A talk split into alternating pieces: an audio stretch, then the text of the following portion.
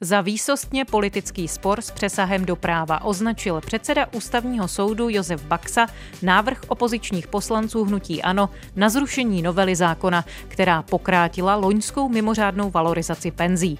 Včera došlo na veřejné projednání. Jakými argumenty novelu hájila vláda a jak svoji stížnost obhajovala opozice? Jak soud zkoumá oprávněnost politických rozhodnutí? A dá se na základě verdiktů z minulosti předvídat, jak ústavní soudci rozhodnou? Dobrý poslech přeje Šárka Feniková. Interview Plus.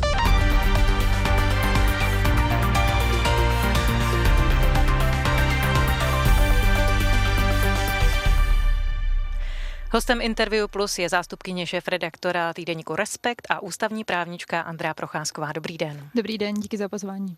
Mělo smysl, že bylo slyšení u ústavního soudu veřejné, mimochodem tedy první po pěti letech, když média nesměla nebo neměla povoleno ho přenášet? Mělo to asi smysl z několika důvodů. Samozřejmě ten živý přenos, to, že to nebylo umožněno médiím veřejnoprávní služby ani jiným dalším médiím, tak bylo kritizováno. Já jsem to také kritizovala, protože jsem si myslela a myslím si to stále, že by to bylo dobré i pro ten samotný soud a pro ten celý spor, aby to mohla vidět široká veřejnost ale důležité, důležité to bylo i kvůli tomu, že zástupci opozice i zástupci vlády mohli přednést své argumenty a zároveň došlo k veřejnému výslechu několika expertů, kteří se vyjadřovali k těm zásadním argumentům, které padají z obou stran. Právě to, jestli třeba vláda mohla předpovídat tu mimořádnou valorizaci nebo ne. A to by na neveřejném jednání tady nezaznělo. On se jinak ústavní soud opírá o ten písemný návrh, který zaslali teda poslanci hnutí ANO a zároveň o písemná vyjádření všech stran. Takže to ústní jednání má svoje výhody v tom, že vidíte živou interakci, vidíte i, jak reagují jednotliví řečníci a myslím, že, myslím si, že i v tomto případě bylo vidět určitá větší připravenost vládních reprezentantů než třeba hnutí ANO. Ehm, novináři mohli být v sále, také máme nějaké informace z online reportáží. Co eh, na základě toho, co jsme tady měli možnost sledovat, ehm, jsme se dozvěděli? Dozvěděli jsme se vůbec něco nového? To ústní jednání ústavního soudu je specifické v tom, že ono nepodává úplně kompletní obrázek o tom, co si myslí ústavní soud momentálně, protože byli tam pozvaní specifičtí hosté, zároveň se eh, to ústní jednání využilo především proto, aby se zjistily věci, nad kterými ústavní soudci neví rady, takže my jsme se moc nedozvěděli o jejich myšlenkách, o právních argumentech, které zvažují.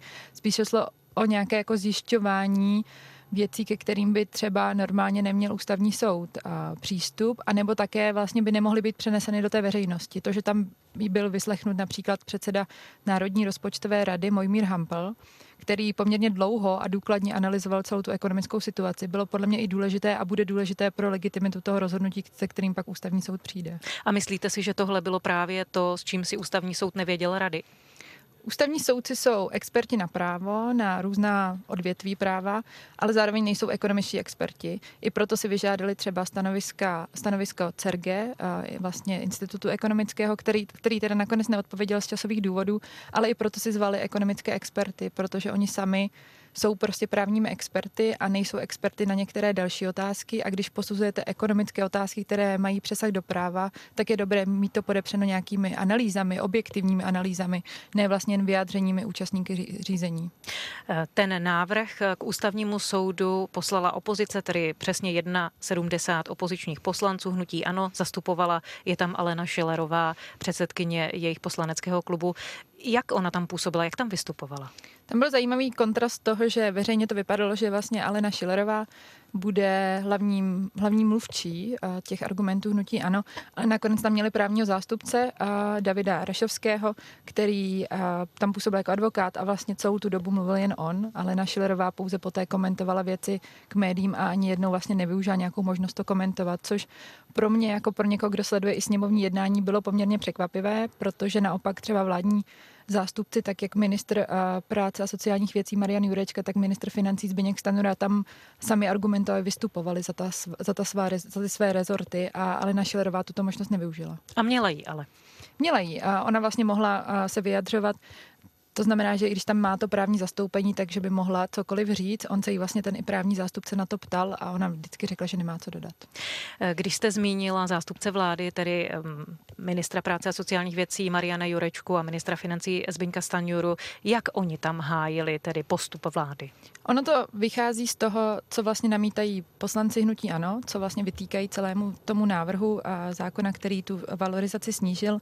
Jsou tam vlastně dva argumenty, můžeme si je postupně rozebrat ta první, ten první argument, který je možná důležitější, protože ho ústavní soud bude posuzovat úplně na začátku, je vyhlášení stavu legislativní nouze a jestli to bylo oprávněné, protože ten spor, kdybych to měla hodně ekonomicky zjednodušit, vychází z toho, že důchody má vláda zvýšit podle zákona, když inflace posledních pěti měsíců po sobě překročí 5%, pak vlastně vyhodnocuje, o kolik mají být důchody v rámci té mimořádné valorizace e, zvýšeny. A Marian Jurečka vlastně celý ten návrh obhajoval tím, že vláda má zákonnou povinnost dbát o udržitelné veřejné finance a že nebyla jiná možnost, jak to udělat. A to, to vlastně rozebíral poté podrobněji, protože on říkal, že nikdo nečekal tak velký nárůst inflace, ať už to je obecné, tak uh, oni tomu říkají index životních nákladů důchodců, je to prostě důchodcovská inflace, jak moc jim zvedly ty ceny spotřebního koše a počítalo se sice s mimořádnou valorizací, ale jen maximálně o 7 až 1000 korun, o 700 hmm. až 1000 korun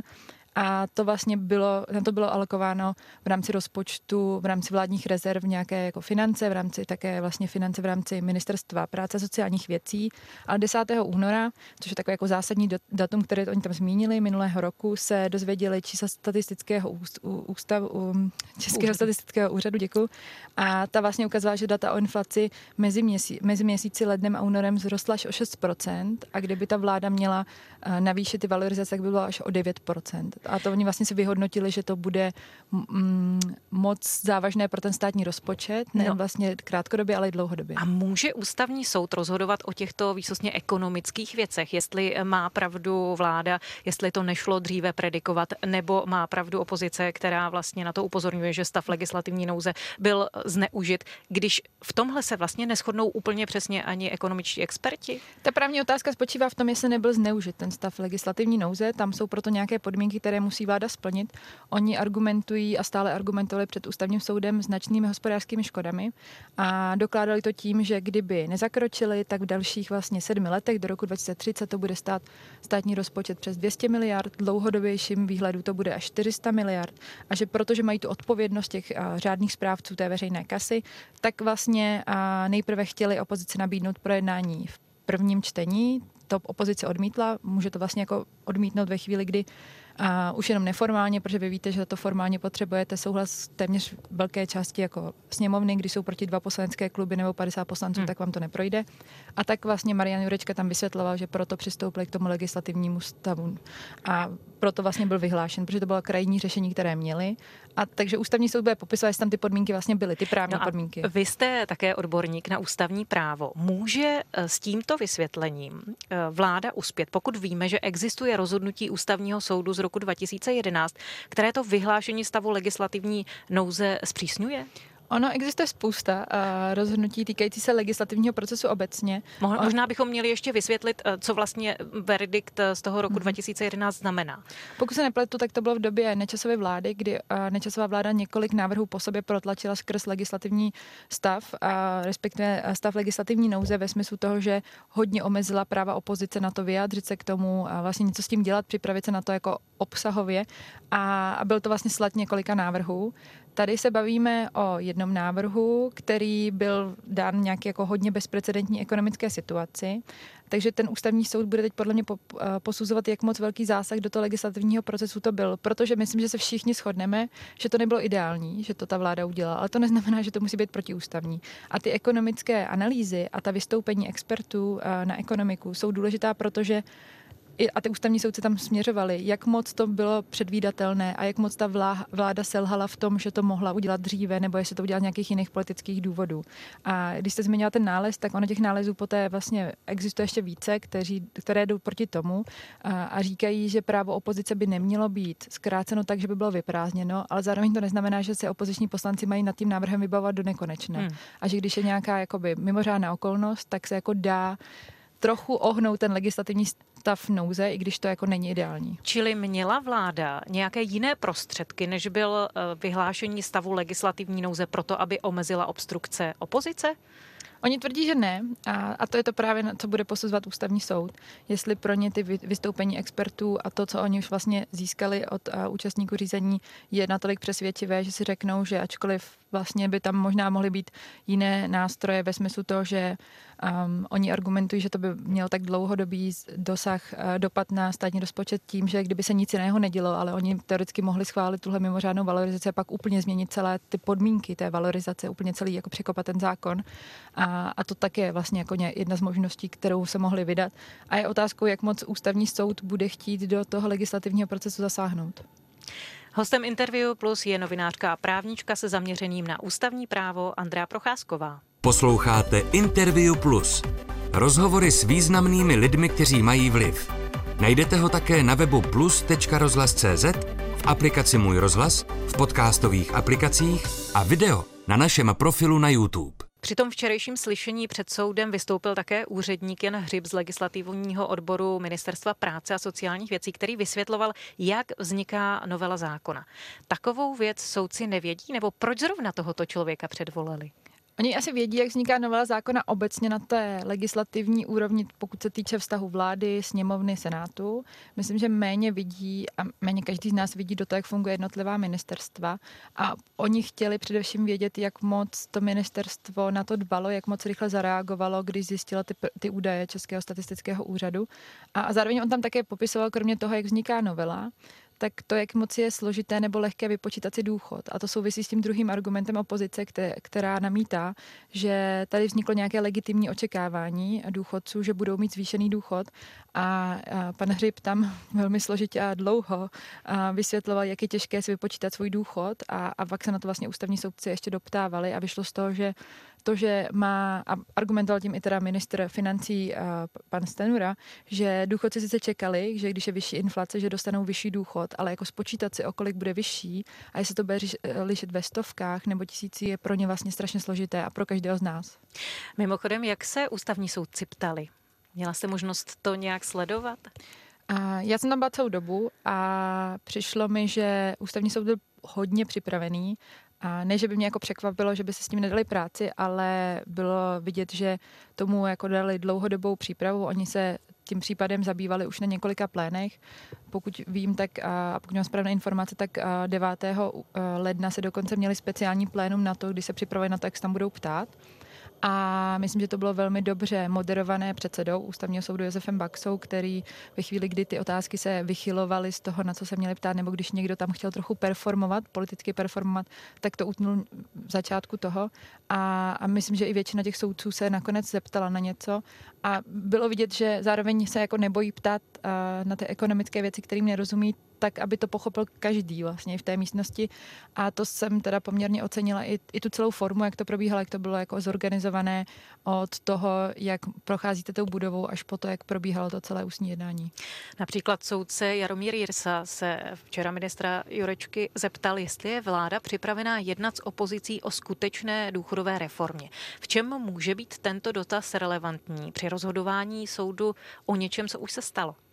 To je dobrá otázka, já jsem nad tím taky přemýšlela. Já si myslím, že úplně relevantní není k tomuto případu, respektive, že maximálně to může naznačovat nějakou nějaký, nějaké testování toho, jaký vztah má vláda a opozice, jak moc si jsou schopní jít a k sobě v názorově i vlastně programově. A Marian Jurečka asi nepřekvapil to nikoho, řekl, že se snaží přesvědčit opozici. To je to je samozřejmě něco, co ten ústavní soud asi nebude brát nějak jako vážně v potaz, protože to je nějaké politické prohlášení. Já jsem se to trochu vysvětlila tak, že pan, pan soudce Jirsa využil své příležitosti zeptat se i na nějaké systémovější věci a, a že to spíš nesouvisí přímo s tou danou kauzou, že to bylo spíš otázka na, na to, že když už teda jsme se tady ptali na spoustu věcí, tak já se ke konci ještě zeptám na to, jak to vlastně vůbec vypadá s tou velkou důchodovou reformou. Jde o politický spor, konec konců já jsem si tuhle větu, tu citaci o výsostně politickém eh, sporu, který má přesah do práva, půjčila z vašeho rozhovoru, eh, který jste dělala eh, s Josefem Baxou pro Respekt. Co tedy může ústavní soud zkoumat a co už je mimo jeho kompetence? To je dobrá otázka. Myslím, že to teď momentálně na ústavním soudu hodně řeší. A tady asi potřeba říct, že se jedná o sociální práva, sociální právo v tomto případě a na nějaké jako přiměřené za, zabezpečení ve stáří. A i když ho máme součástí listiny, tak ono je trochu jiné než třeba svoboda projevu nebo právo na život, protože hodně souvisí s státním rozpočtem a s možností státu nějakým způsobem zabezpečit tato práva. Ono to má pak speciální mechanismus v tom právním světě, kdy vlastně ho můžete vymáhat jen v rámci těch zákonů, které ho upravují. A zkoumá se, jestli nějakým krokem nebylo vyprázdněno to právo, to sociální právo toto, anebo zasaženo do jádra tohoto práva. A v tu chvíli teprve ústavní soud vlastně jako zkoumá tu protiústavnost, protože do té doby je to nějaká jako politická otázka, která má být v gestci vlády, parlamentu a jako kdybyste si to měli nějak jako představit, tak je to velmi omezený prostor toho ústavního soudu to zasáhnout, protože necháváme politiku politikům a je to otázka, která by měla být právě, protože souvisí s financemi a ekonomickými otázkami, na které nejsou ústavní soudci většinou experti, tak by měla být nechána právě těm politikům, kteří mají tu legitimitu upravovat tyto otázky. Mimochodem ústavní soud už o ekonomických reformách v minulosti rozhodoval, byť ne v tomto složení, v jakém je nyní. Eh, připomeňme třeba reformy Topolánkovy vlády. O co se ve svých verdiktech opíral, když i tehdy šlo především o politická rozhodnutí? Ono tam taky proběhla ústní jednání u některých z nich a ta vyžádali si ekonomické statistiky, nějaká vlastně data analýzy právě z České národní banky, z Českého statistického úřadu. On se vlastně vždycky ten ústavní soud opírá i o něco takového, ale nakonec to spíše slouží k nějakému dokreslení toho kontextu a, a právě posuzování toho právního prostoru, který tam je poměrně omezený. Ústavní soud v minulosti přistupoval k sociálním právům poměrně zdrženlivě. Říkal, že pokud tam není zásadní exces, tak vlastně nemá důvod tam přímo zasahovat, i když třeba si myslí, že by daně by měly být upraveny jinak a podobně. A Josef Baxa v tom zmiňovaném rozhovoru mi říkal, že zároveň si myslí, že tenhle případ bude důležitý, protože ústavní soudci tady bude muset něco jako domyslet, nějakou novou doktrínu. Takže je otázkou, jestli třeba Proč? tady Protože má pocit, že se okolnosti změnily, že se změnil svět kolem nás, že ten důraz na sociální politiku je nějaký. Já vlastně nevím, jakým směrem to může být jako vyhodnoceno nakonec, jestli tím pro větší zdrženlivost ještě v těch sociálních právech, nebo naopak pro větší jako zásahy do toho sociálního práva ve smyslu toho, té kontroly politiků, ale mluvil o tom, že se něco změnilo a že je potřeba se o tom bavit, jestli jako dneska ten stát plní tu svoji roli, jestli rolí státu má být uh, mít vlastně široký sociální stát nebo ne, do jaké míry ten ústavní soud to má posuzovat nebo ne. Takže já jsem i zvědavá z tohohle důvodu, že si myslím, že tam možná uvidíme nějakou novou argumentaci, kterou jsme zatím neslyšeli. My jsme se ještě nedotkli té druhé věci, kterou vlastně napadají, mm, napadá hnutí ano prostřednictvím tedy eh, toho návrhu. A to je ta retroaktivita. A existuje něco, alespoň takhle jsem se dočetla, o přípustné a nepřípustné mm-hmm. retroaktivitě. Můžete to vysvětlit? Ano, pravá retroaktivita není přípustná, ve většině případů nepravá je spíše přípustná. Já už jsem se toho vlastně trochu dotkla z hlediska toho legitimního očekávání důchodců. Ono to spolu souvisí. Ono v nějaký, v nějaký moment nemůžete upravit už pravidla zpětně, aby nenarušila to legitimní očekávání těch příjemců.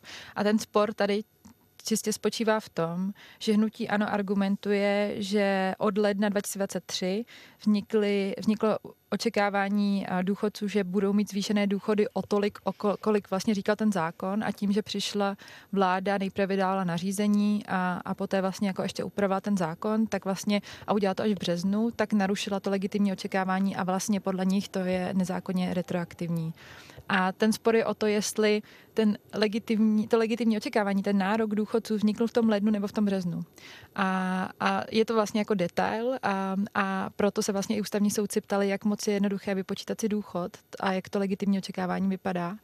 A tam myslím, že to bude jako hodně složité, protože jsou nálezy ústavního soudu, který říkají, že tohle by mohlo být protiústavní a pak jsou nálezy ústavního soudu v jiných trochu kontextech, který říkají, že to nemusí být protiústavní. Takže tam také jako bude složité podle mě pro ústavní soud nějakým způsobem vyargumentovat, a jak to nakonec bude, ale z toho, co jsem sledovala to ústní jednání, tak mi přijde, že poměrně Významná byla ta informace toho, jak moc složité je vypočítat si důchod a jak moc mohli čekat, že se jim zvýší důchod. No a je to tedy složité? Je to složité. Já jsem teda doteďka nepochopila, jak se to dělá a právě doporučuji, pokud někde existuje nějaký přepis vystoupení pana Hřiba z Ministerstva práce a sociálních věcí, tak on tam měl třeba 15 minutovou přednášku a ještě neskončil. A tam se, tam se vlastně je nějaká část, která je přiznaná všem, pak nějaká nároková hmm. část a, a prostě i když se kouknete toho zákona, tak i vystudovaný právník, pokud není ekonom, tak vlastně má problém si to dopočítat. Mimochodem ministr Stanjura eh, novinářům řekl, že ten postup vláda konzultovala eh, předem s ústavními právníky, který ještě předtím, než vlastně vůbec eh, k celé té schválení té novely došlo. O co se tedy opírali eh, tito ústavní právníci? Proč to nakonec skončilo před ústavním soudem? Lze eh, vykládat jednu věc různými způsoby? Před ústavním soudem to skončilo proto, protože právo opozice napadat jakýkoliv zákon, který ve sněmovně je, pokud má dostatek hlasů. A um, vlastně já nevím, s kterými ústavními právníky se radili, nicméně třeba v jejich vystoupení bylo vidět, že se radili i teď a protože ta linka vlády je vlastně jasná. Oni říkají, my jsme nabídli opozici lepší nástroj, standardní nástroj, to projednání v prvním čtení. Oni to dopředu odmítli, nám nic jiného nezbylo, protože pak by se to zvýšení těch důchodů, ta mimořádná valorizace stala základem dalšího zvýšení a my bychom vlastně měli to jako mandatorní výdaj a do budoucna bychom pořád vlastně na to navazovali a bylo by těžké pro nás měnit momentálně v téhle sněmovně ten mechanismus takovým zásadním způsobem, aby neohrozil tu stabilitu veřejných financí. A to je vlastně ta jeho jejich linka, kdy oni říkají, toto je značná hospodářská škoda. My víme, že ten legislativní, eh, ten stav legislativní nouze nebyl ideální, ale měli jsme jiné možnosti, které jsme nabídli, eh, nebyly využity a proto máme pocit, že jsme ne, nepoškodili právo opozice. Zároveň ten návrh se projednával přes 70 hodin. Bylo tam strašně moc faktických poznámek, většina šla z opozice, máme pocit, že jsme neskrátili právo opozice. Andrea Procházková, zástupkyně šéf redaktora týdeníku Respekt, je hostem Interview Plus. Bude podle vás soud zohledňovat i případné dopady svého rozhodnutí? Vy jste končila vlastně tím, že vláda neustále eh, poukazuje na to, že by, kdyby nedošlo k tomuto zákonu nebo k této novele zákona, že by došlo k velké hospodářské škodě. Bude toto zohledňovat i ústavní soud? Může, ale otázkou je, jestli vlastně těm velký, těm velkým hospodářským škodám musí dojít, protože mezi tím se změnil nějaký zákon, pracuje se na důchodové reformě, takže se předpokládá, že se ten systém nějakým způsobem změní. A je možnost, že pokud řekne, že ten legislativní proces byl tak vadný, že ten zákon nevznikl, ta novela nevznikla, takže bude potřeba doplatit za ten minulý rok tu mimořádnou valorizaci některým důchodcům. Ale také se to nemusí stát, hodně záleží, co ten ústavní soud nakonec řekne a jaký prostor dá pro tu vládu z toho nějakým způsobem odejít bez toho, ani by musela nahrazovat třeba a to ty mimořádné valorizace z minulého roku. Z mého pohledu je spíše pravděpodobnější, že ji jako nějakým způsobem pokárá.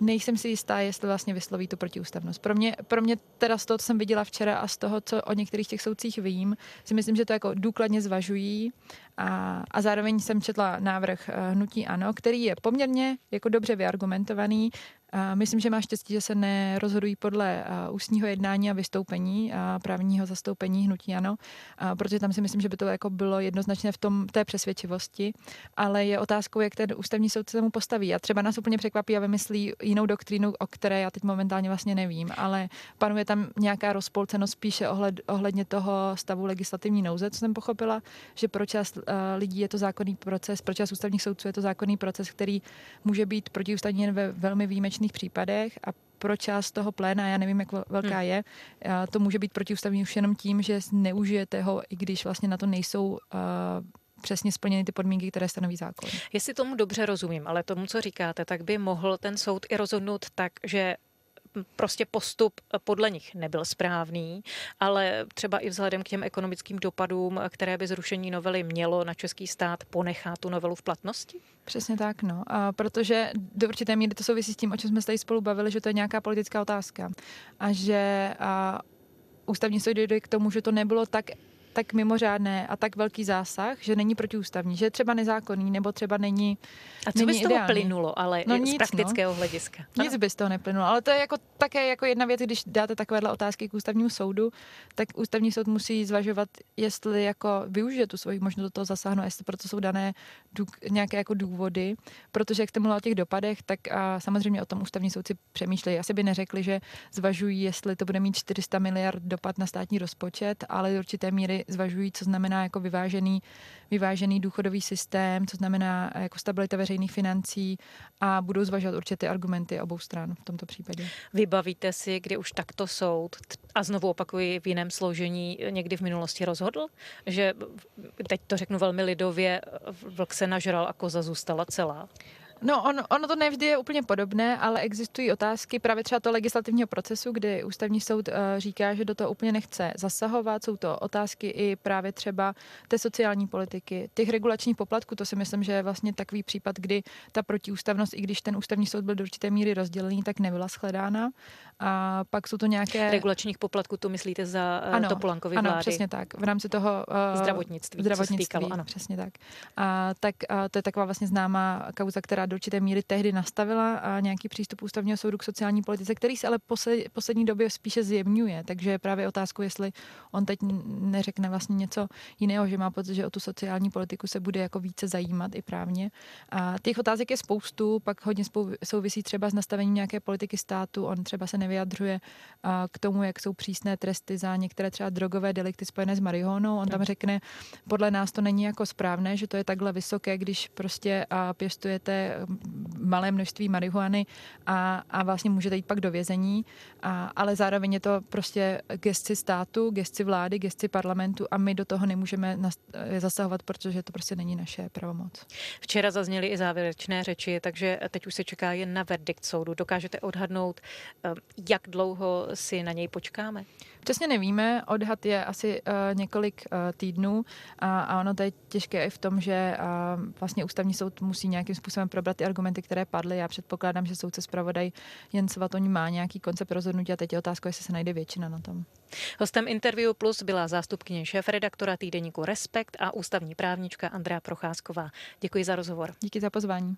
A za pozornost děkuje také Šárka Feniková.